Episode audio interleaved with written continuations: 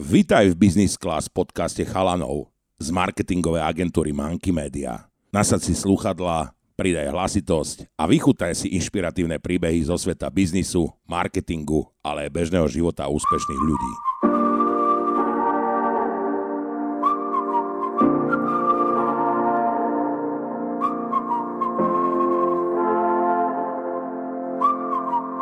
Dnes tu s nami sedí Števo Polgári, človek, ktorý je v marketingovom svete na Slovensku veľmi známy. Mnohí ho poznajú ako affiliate marketéra, ale aj spolu majiteľa a zakladateľa mnohých zaujímavých projektov. Števo, skús nám povedať, že čomu sa ty dneska venuješ? Akože ty máš to portfólio svojich projektov fakt, že nabité všetkým možným. Čo riešiš dnes? Uh, dnes som riešil, že či stihnem prísť do tohto podcastu, ale, ale stihol som to. Uh, tak hlavne riešim e-commerce bridge ako projekt, ktorý teraz trošku nejakým spôsobom boostujeme a v roku 2023 už chystáme ako keby strašne veľa vecí. A mám Dognet, ktorý, ktorým som spoluzakladateľom, na budúci rok budeme mať 10 rokov a to riešim už len tak trošku povrchnejšie, Môj spolumoderátor nie je taktný. Dobre. Ale to si sa mu snažil vysvetliť, sa čo to nakloniť. Dobre. Dobre. A to nejakým spôsobom sa bude aj vystrihnúť. Dobre. A možno aj ne. Pohode.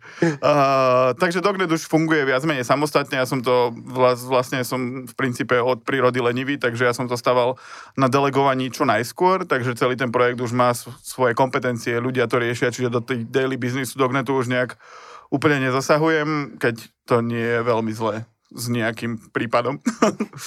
Skúsme ísť naspäť do tvojich čas, keď si skončil e, školu vysokú, alebo respektíve keď tam ešte bol, lebo ja som videl pár nejakých rozhovorov s tebou alebo takých vyjadrení, že tá vysoká škola ti veľa asi toho do života nedala. Aký máš na to vysoké školstvo názor možno dneska a ako sa na to pozeráš?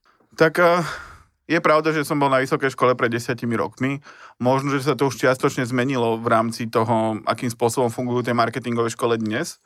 Ale z tých mojich skúseností ak študent len chodí do školy a príjma tie informácie, ktoré sú minimálne 5, 6, 10 rokov staré od tých profesorov, tak eh, nevníma tú realitu marketingu a to, čo sa tam učí, nie je reálne a aktuálne.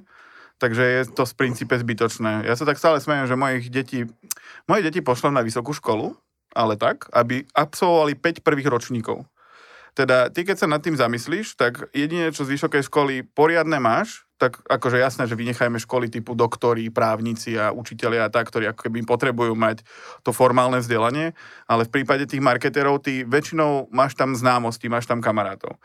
A keď vidieš s magisterským titulom, ktorý ti je tak asi na dve veci, tak zistíš, že si si odniesol kamarátov.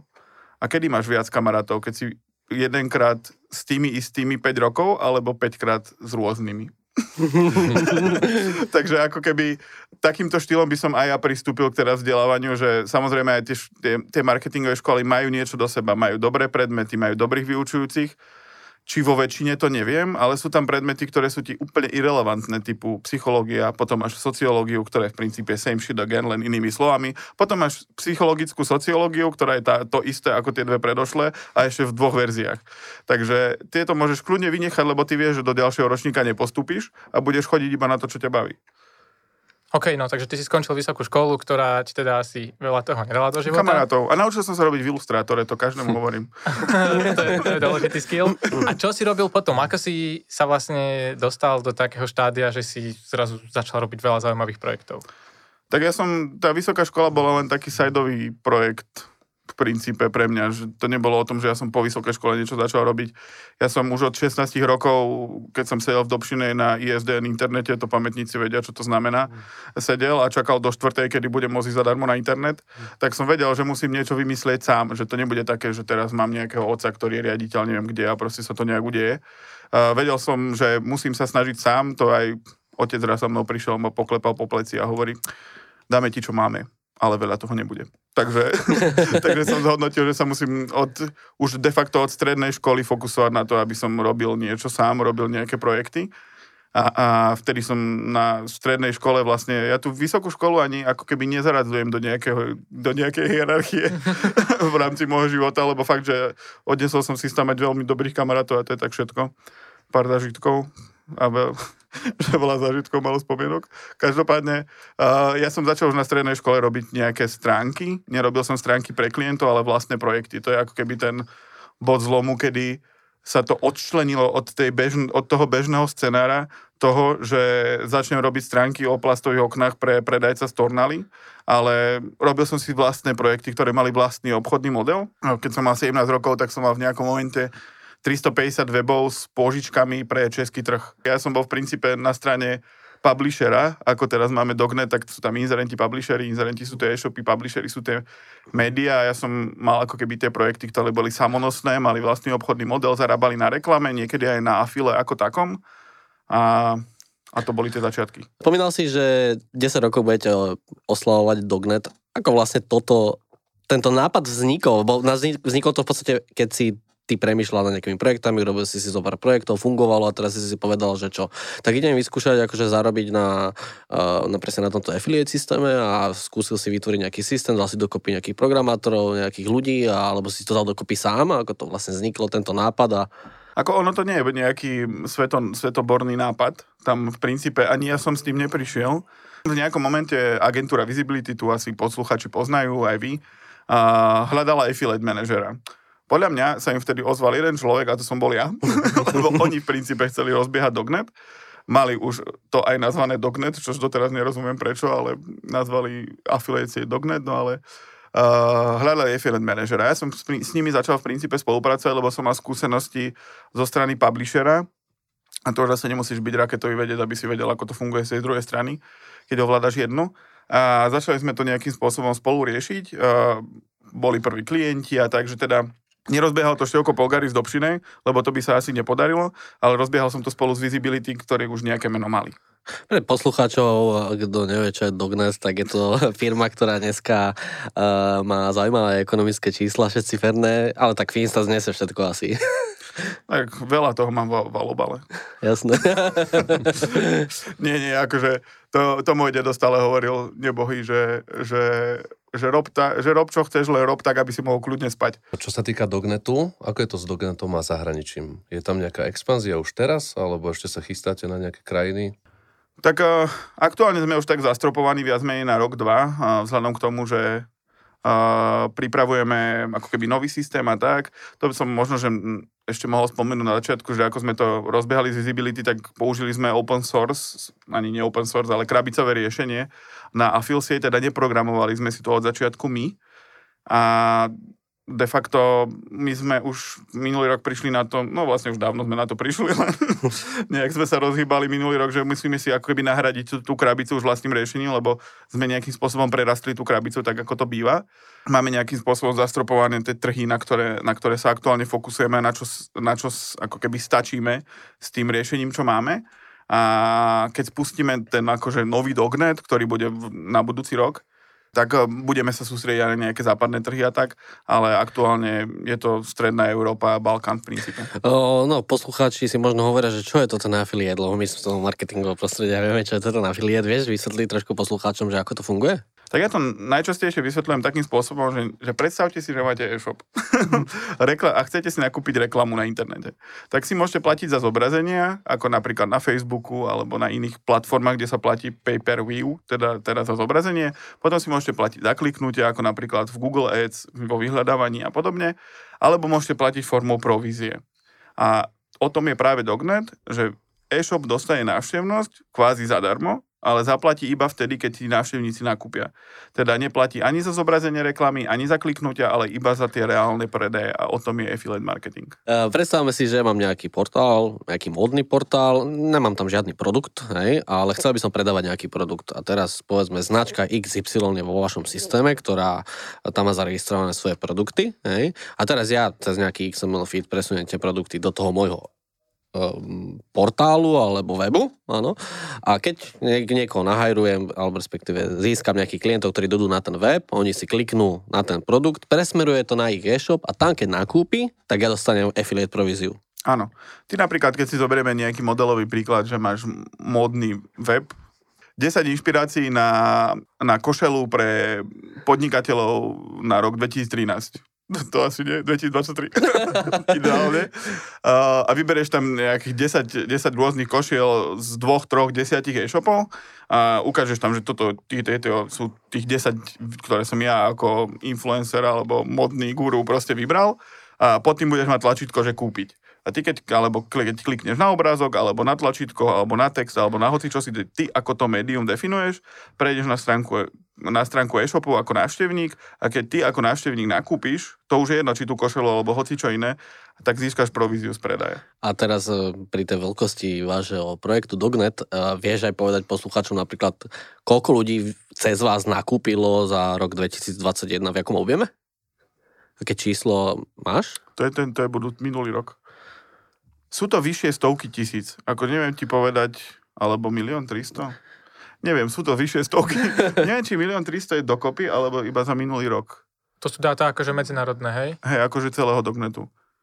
Myslím, že to bolo milión 200 alebo milión 300 tisíc za, za minulý rok a iba, že by som si to vymyslel. takže takže je, sú, sú to vo vyšších stovkách až nízkych miliónoch, ktorí ako keby sú sprostredkovaní cez Afil. Dobre, trošku odľahčíme túto tému náročnú.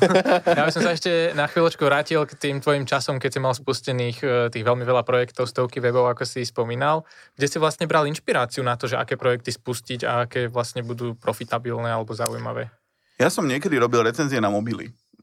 Akože normálne, že mi poslali mobil na 10 dní, odrecenzoval som ho a poslal som ho naspäť, robil som to z lásky k vlasti, lebo ma to bavilo. Niekedy som aj dostal aj peniaze za to dokonca ale bavili mi ako keby mobily a skúšať ich a proste táto téma. Tak prvé weby, čo som si spravil, tak boli, že obrázky na mobil, Java hry na mobil. To tiež pamätníci vedia, čo sú Java hry, ty už nevieš. Ani nechápeš, prečo by si niekto stiahoval pozadie na mobil. uh, takže, takže bol, mal som také rôzne stránky pre, s mobilným kontentom v princípe. A zistil som, že keď tam, príde, keď tam príde tisíc ľudí a tisíc ľudí klikne na nejakú reklamu, ktorá tam bola umiestnená, používal som Google AdSense, tak som dostal priemerne z jedného kliku menej ako 1 cent. Ako keby to vtedy ešte v dolároch bol AdSense. Takže menej ako 1 cent, lebo bola nerelevantná návštevnosť voči tomu, že čo tam bolo. Ako motivuješ svojich zamestnancov? Používaš motiváciu, ktorá poháňala teba, alebo, alebo vôbec? Cukor a bič. Cukor a bič. je, akože to je ťažká otázka, že ako motivovať zamestnancov, lebo mm, ja mám aj taký špecifický výberový proces a ja som akože dosť nie úplne emotívny človek, že odo, sme.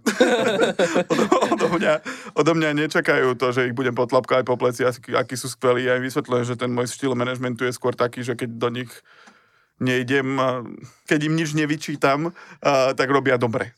Takže tá motivácia je skôr v tom, že sa snažím byť úplne fair a úplne otvorený, proste ku všetkému my fungujeme až niekedy až príliš otvorene všetci a tak, takýmto spôsobom aj vyberám ľudí do firmy, že im poviem úplne všetko to najhoršie, čo sa im môže stať. Ja ich na pohovoroch odhováram, aby nešli ku nám robiť, lebo to je strašné, akože v nejakých momentoch.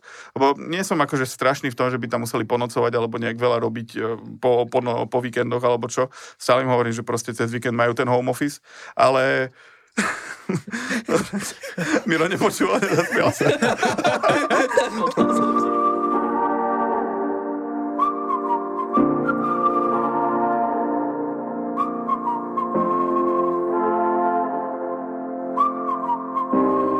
takže ja ich vyberám a od, akože odhováram ich od toho, aby išli ku nám robiť, lebo im úplne najúprimnejšie poviem, že čo sa u nás deje, ako, akým spôsobom to funguje.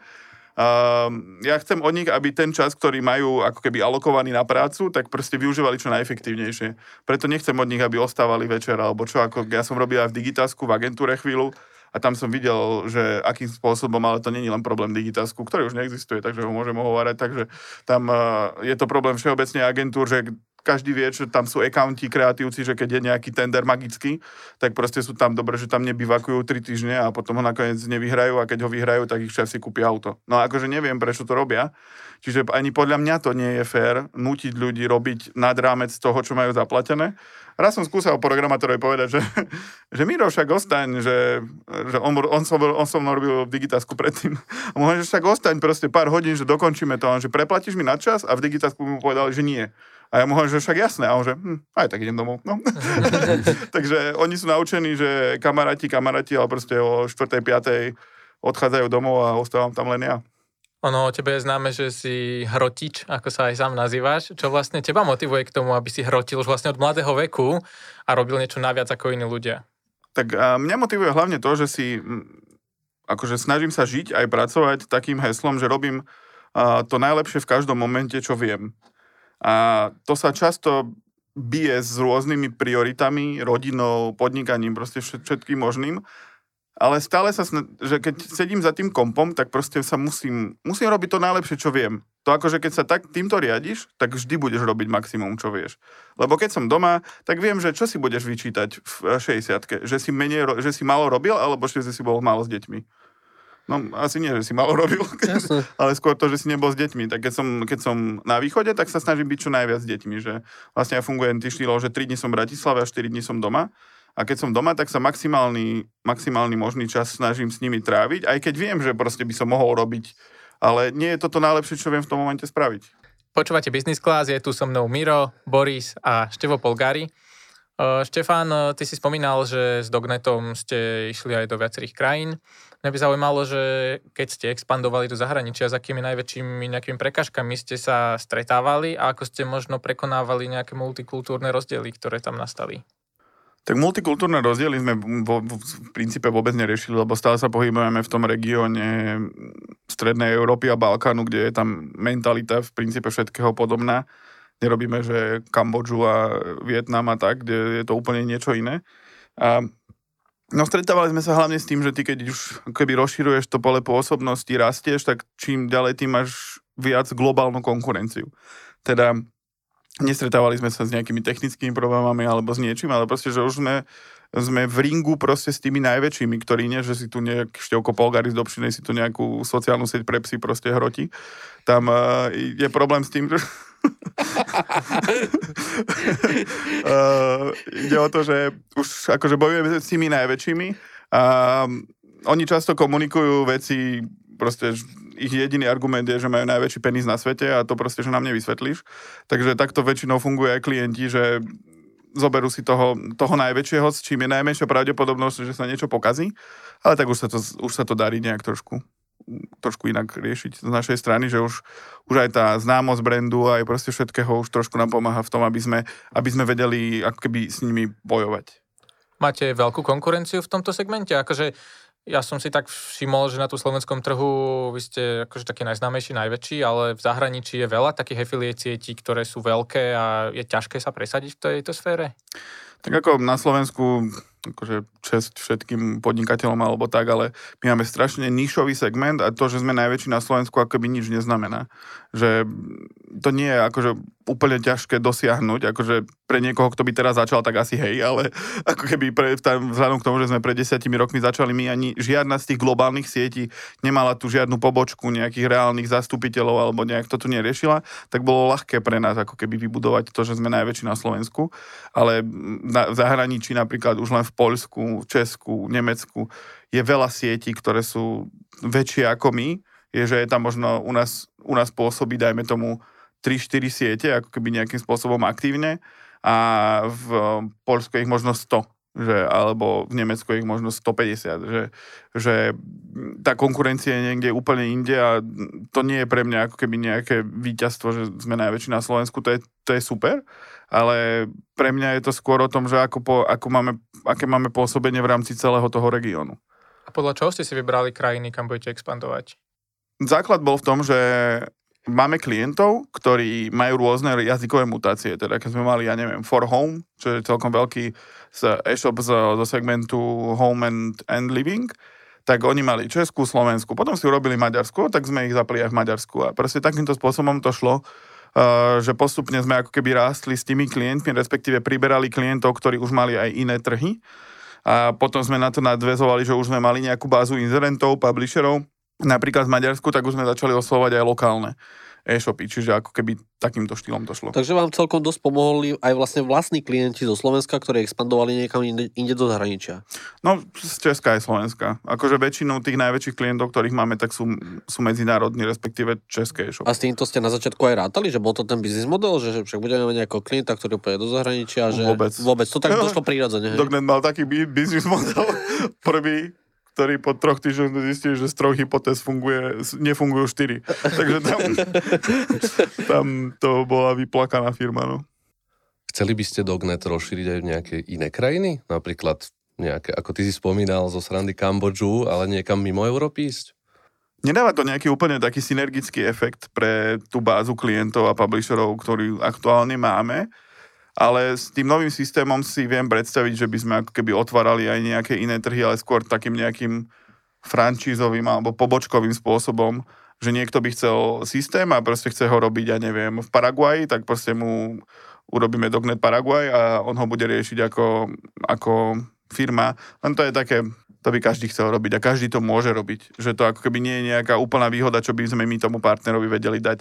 Lebo ty keď si chceš otvoriť reštauráciu a, robíš, a rozhodneš sa pre McDonald's, tak ti to dá úplne inú silu. A my, my nevieme aktuálne dať okrem toho systému ktorý budeme mať, uh, nejakú úžasnú výhodu tým ľuďom, takže nad tým sa budeme zamýšľať. Samozrejme, je to horizont nejakých, nejakých ďalších rokov, ale to uvidíme, že, že akým spôsobom sa to bude uberať, lebo tá vízia Dognetu je tá, že on by na konci dňa nemal byť len afil sieťou, ale mal by byť takým hubom rôznych ďalších služieb pre klientov, teda pre e-shopy, aj pre publisherov.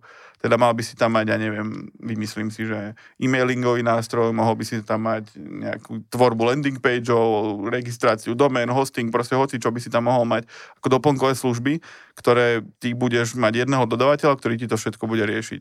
A už keď toto by sa nám podarilo nejakým spôsobom rozbehnúť, tak uh, sa to dá ľahšie ako keby potom multiplikovať lebo ty vieš, máš jedného klienta, ktorý ti platí za viaceré služby a už máš úplne iný ten stream.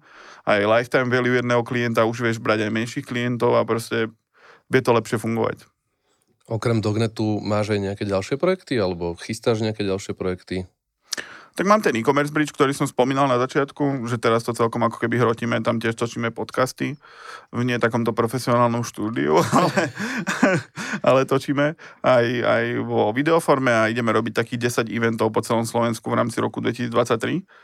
Dobre, však nebudeme sa tým tajiť, že sme aktívnym autorom, ktorý prispieva do vášho e-commerce bridgeu. Vieš nám povedať, že ako sa darí teraz e-commerce bridgeu? Odkedy my sme aktívny autor. Odkedy ste prispeli prvý článkov, všetko sa zmenilo. Ale nie, akože ja som to zakladal s tým, že, že ako keby bol to taký v princípe hobby projekt. Dotoval som ho do, do veľkej miery, akože finančne, lebo to nie je úplne lacné, ako keby to robiť v, tej, v tom množstve a kvalite, ako to robíme. Ale už na budúci rok by to malo dávať aj nejaký obchodný zmysel, že ako keby máme tam tie eventy, máme tam partnerov, partnerov sa to páči, vychádza, funguje im to. Čiže keď sme v tom business class podcaste, tak poviem, že ako keby hlavne z tej obchodnej stránky to už začína vychádzať, hoci asi nikdy nebudem radšej počítať, že, že koľko to stalo dokopy, ale už by to malo byť v nejakom že prevádzkovom, prevádzkovom zisku. To keď chceš kľudne spávať, tak radšej si to prepočítať o 5 rokov neskôr. Alebo nikdy. Uspokojiť sa s prevádzkovými číslami. Takže, takže tak, ako plánujem to, tento rok bude akože zlomový, ale to hovorím každý rok aj v Dognete, že tento bude zlomový a kľúčový. To je vždy každý. Takže uh, tento bude aj vzhľadom na tie eventy, aj tú aktivitu, aj všetko ako keby... Uh, teraz sa musí ukázať, že ako to vyrastie celé. Ono, ty si dosť aktívny v tom marketingovom e, svete na Slovensku. Vieš povedať, že aké také trendy možno, čo sú v marketingu aktuálne, sa ti pozdávajú a s akými možno nesúhlasíš? Najsmutnejším faktom je to, že akým spôsobom sa bude meniť e, performance marketing, analytika a meranie a ďalšie roky vzhľadom na úpravu legislatívy, kedy všade sú lištičky a niekto si ich vyloží veľmi prísne, niektorí nie. A pre divákov len spomeniem, že ako keby ide o to, že keď prídete na, na web, tak musíte odsúhlasiť nejaké kukiny a to, tá, to tie tlačítka na prijatie, od, odmietnutie musia nejak vyzerať. A či už prídete o 5% alebo o 50% dát o vašich useroch, tak to je smutný príbeh. Čiže preto sa do popredia podľa mňa začnú dostávať skôr zase tie brandové veci a to, čo písal Kotler, či Keller, či chmara to bola, ten, čo písal tú knihu o marketingu, takú prvú modernú. A že sa zase tie základné marketingové princípy sa začnú uplatňovať, pretože už to nebude také priamočiare, že ja budem, uvidím každú jednu konverziu a čo ma koľko stálo a tak, lebo jasné, že Analytics ti to nejak proste z prsta dopočíta, ale už sa na to nebudeš môcť poliehať a už to nebude môcť byť iba o tom performanci a o tom tlačení sa, ale skôr o tom, že už budeš musieť myslieť na ten marketing ako taký a robiť to nie len podľa dát, ale aj podľa nejakých skúseností a podľa, je to také smutné povedať, ale podľa, aj podľa pocitu, že ako si myslíš, že to funguje. Že nie len podľa toho, čo ti ukazuje Analytics. Dáš mi zapravdu, alebo dáš nám zapravdu, že ide späť do popredia viac kreatíva ako samotný performance, že podľa teba viac záleží na tej kreatíve ako na samotnom nastavení toho performanceu? Takže možno podľa mňa tam nejde ani tak o kreatívu, ale o branding ako taký. Teda nejde len o to, že robiť nejaké pekné kreatívne veci na TikTok, ale ako keby zamerať sa na to budovanie značky, aby už to nebolo len o tom tlačení, tlačení toho, koľko mi, ktoré kľúčové slovo na Google zarobilo, ale skôr ide o to, že zamerať sa na to, že OK, budeme robiť články, budeme robiť videá, budeme robiť všeličo a robiť ako keby taký komplexný marketingový mix. A paradoxne sa možno vrátime skôr k tomu, že budeme robiť rozhodnutia v rámci marketingu na základe menej dát a budú viac také opreté o skúsenosti a o možno, že aj o ten pocit z toho, že aký má ten marketingový manažer, že aký to má impact. Je to také smutné hovoriť, že poďme robiť marketing podľa pocitu a nie podľa dát, ale podľa mňa tých dát bude stále menej a to mi možno aj analytici potvrdia aj, aj viacerí marketeri, že je lepšie pracovať bez dát ako so zlými dátami a hlavne teraz budú tie dáta zlé že ako keby, keď nebudeme vedieť dohľadať 40% eh, z návštevnosti, ktorú máme na webe, tak ono je možné, že že to vieme dopočítať. Ako keby, že OK, poviem si, že dám komu ešte 40% k tým 60, čo mám, a taká je niekde realita. Ale to, to vôbec nemusí byť tak, lebo nejaká cieľová skupina môže odsúhlasovať tú lištičku, niek, niektorá nemusí a proste tie dáta už nebudú konzistentné a keď sa budete rozhodovať iba na základe nich, ako doteraz, tak to môže byť problém. Ono affiliate marketing sa do veľkej miery spolieha práve na cookies. Vám ako Dognetu nerobia problém tieto nové zákony? Tak my máme aj ďalšie spôsoby, akým, ako to trekovať, teda nemusí to prebiehať úplne iba v prehľadači užívateľa, môže to prebiehať ako keby v súlade so zákonom, ale ako keby nemusíme používať iba tie uh, third party cookies, takže máme na to riešenia, akým spôsobom to ďalej robiť. Takže affiliate marketing nekončí, ale pokračuje ďalej aj v dnešnej dobe. No, dúfam, že hej. Dobre, takto na záver podcastu, čo by si chcel odkázať ľuďom, poslucháčom, čo, čím by sa mali inšpirovať, čo by ich mohlo tak poháňať, alebo máš nejakú motivačnú reč pre nich pripravenú? Jasné, dlho som si to pripravil, uh, ale nie. Akože ja stále každému odporúčam sa, sa zamyslieť nad tým, že či nie je dobre sa riadiť tým heslom, ako ja, že proste robiť v každom momente to najlepšie, čo vieš. Aj napríklad dneska riešil nie, na tej marketerskej skupine, že, že či nemá, to akože je to tam úplne off topic, ale, ale riešil tam niekto, že ako sa prinútiť chodiť cvičiť. Ja neznášam cvičenie ale chodím už 6 rokov cvičiť, lebo pro... neznášam to. Ja radšej chodím, ja by som radšej sedel na posteli a kúkal do stropu, ako chodiť cvičiť. Neznášam to. Ale proste chodím na, tam, lebo je to najlepšie, čo môžem spraviť. Pra, proste mám na to časový slot, môžem tam ísť, ne, nemusím upozadiť ani firmu, ani rodinu, ani nič. Tak proste nemáš inú výhovorku, len to, že sa ti nechce.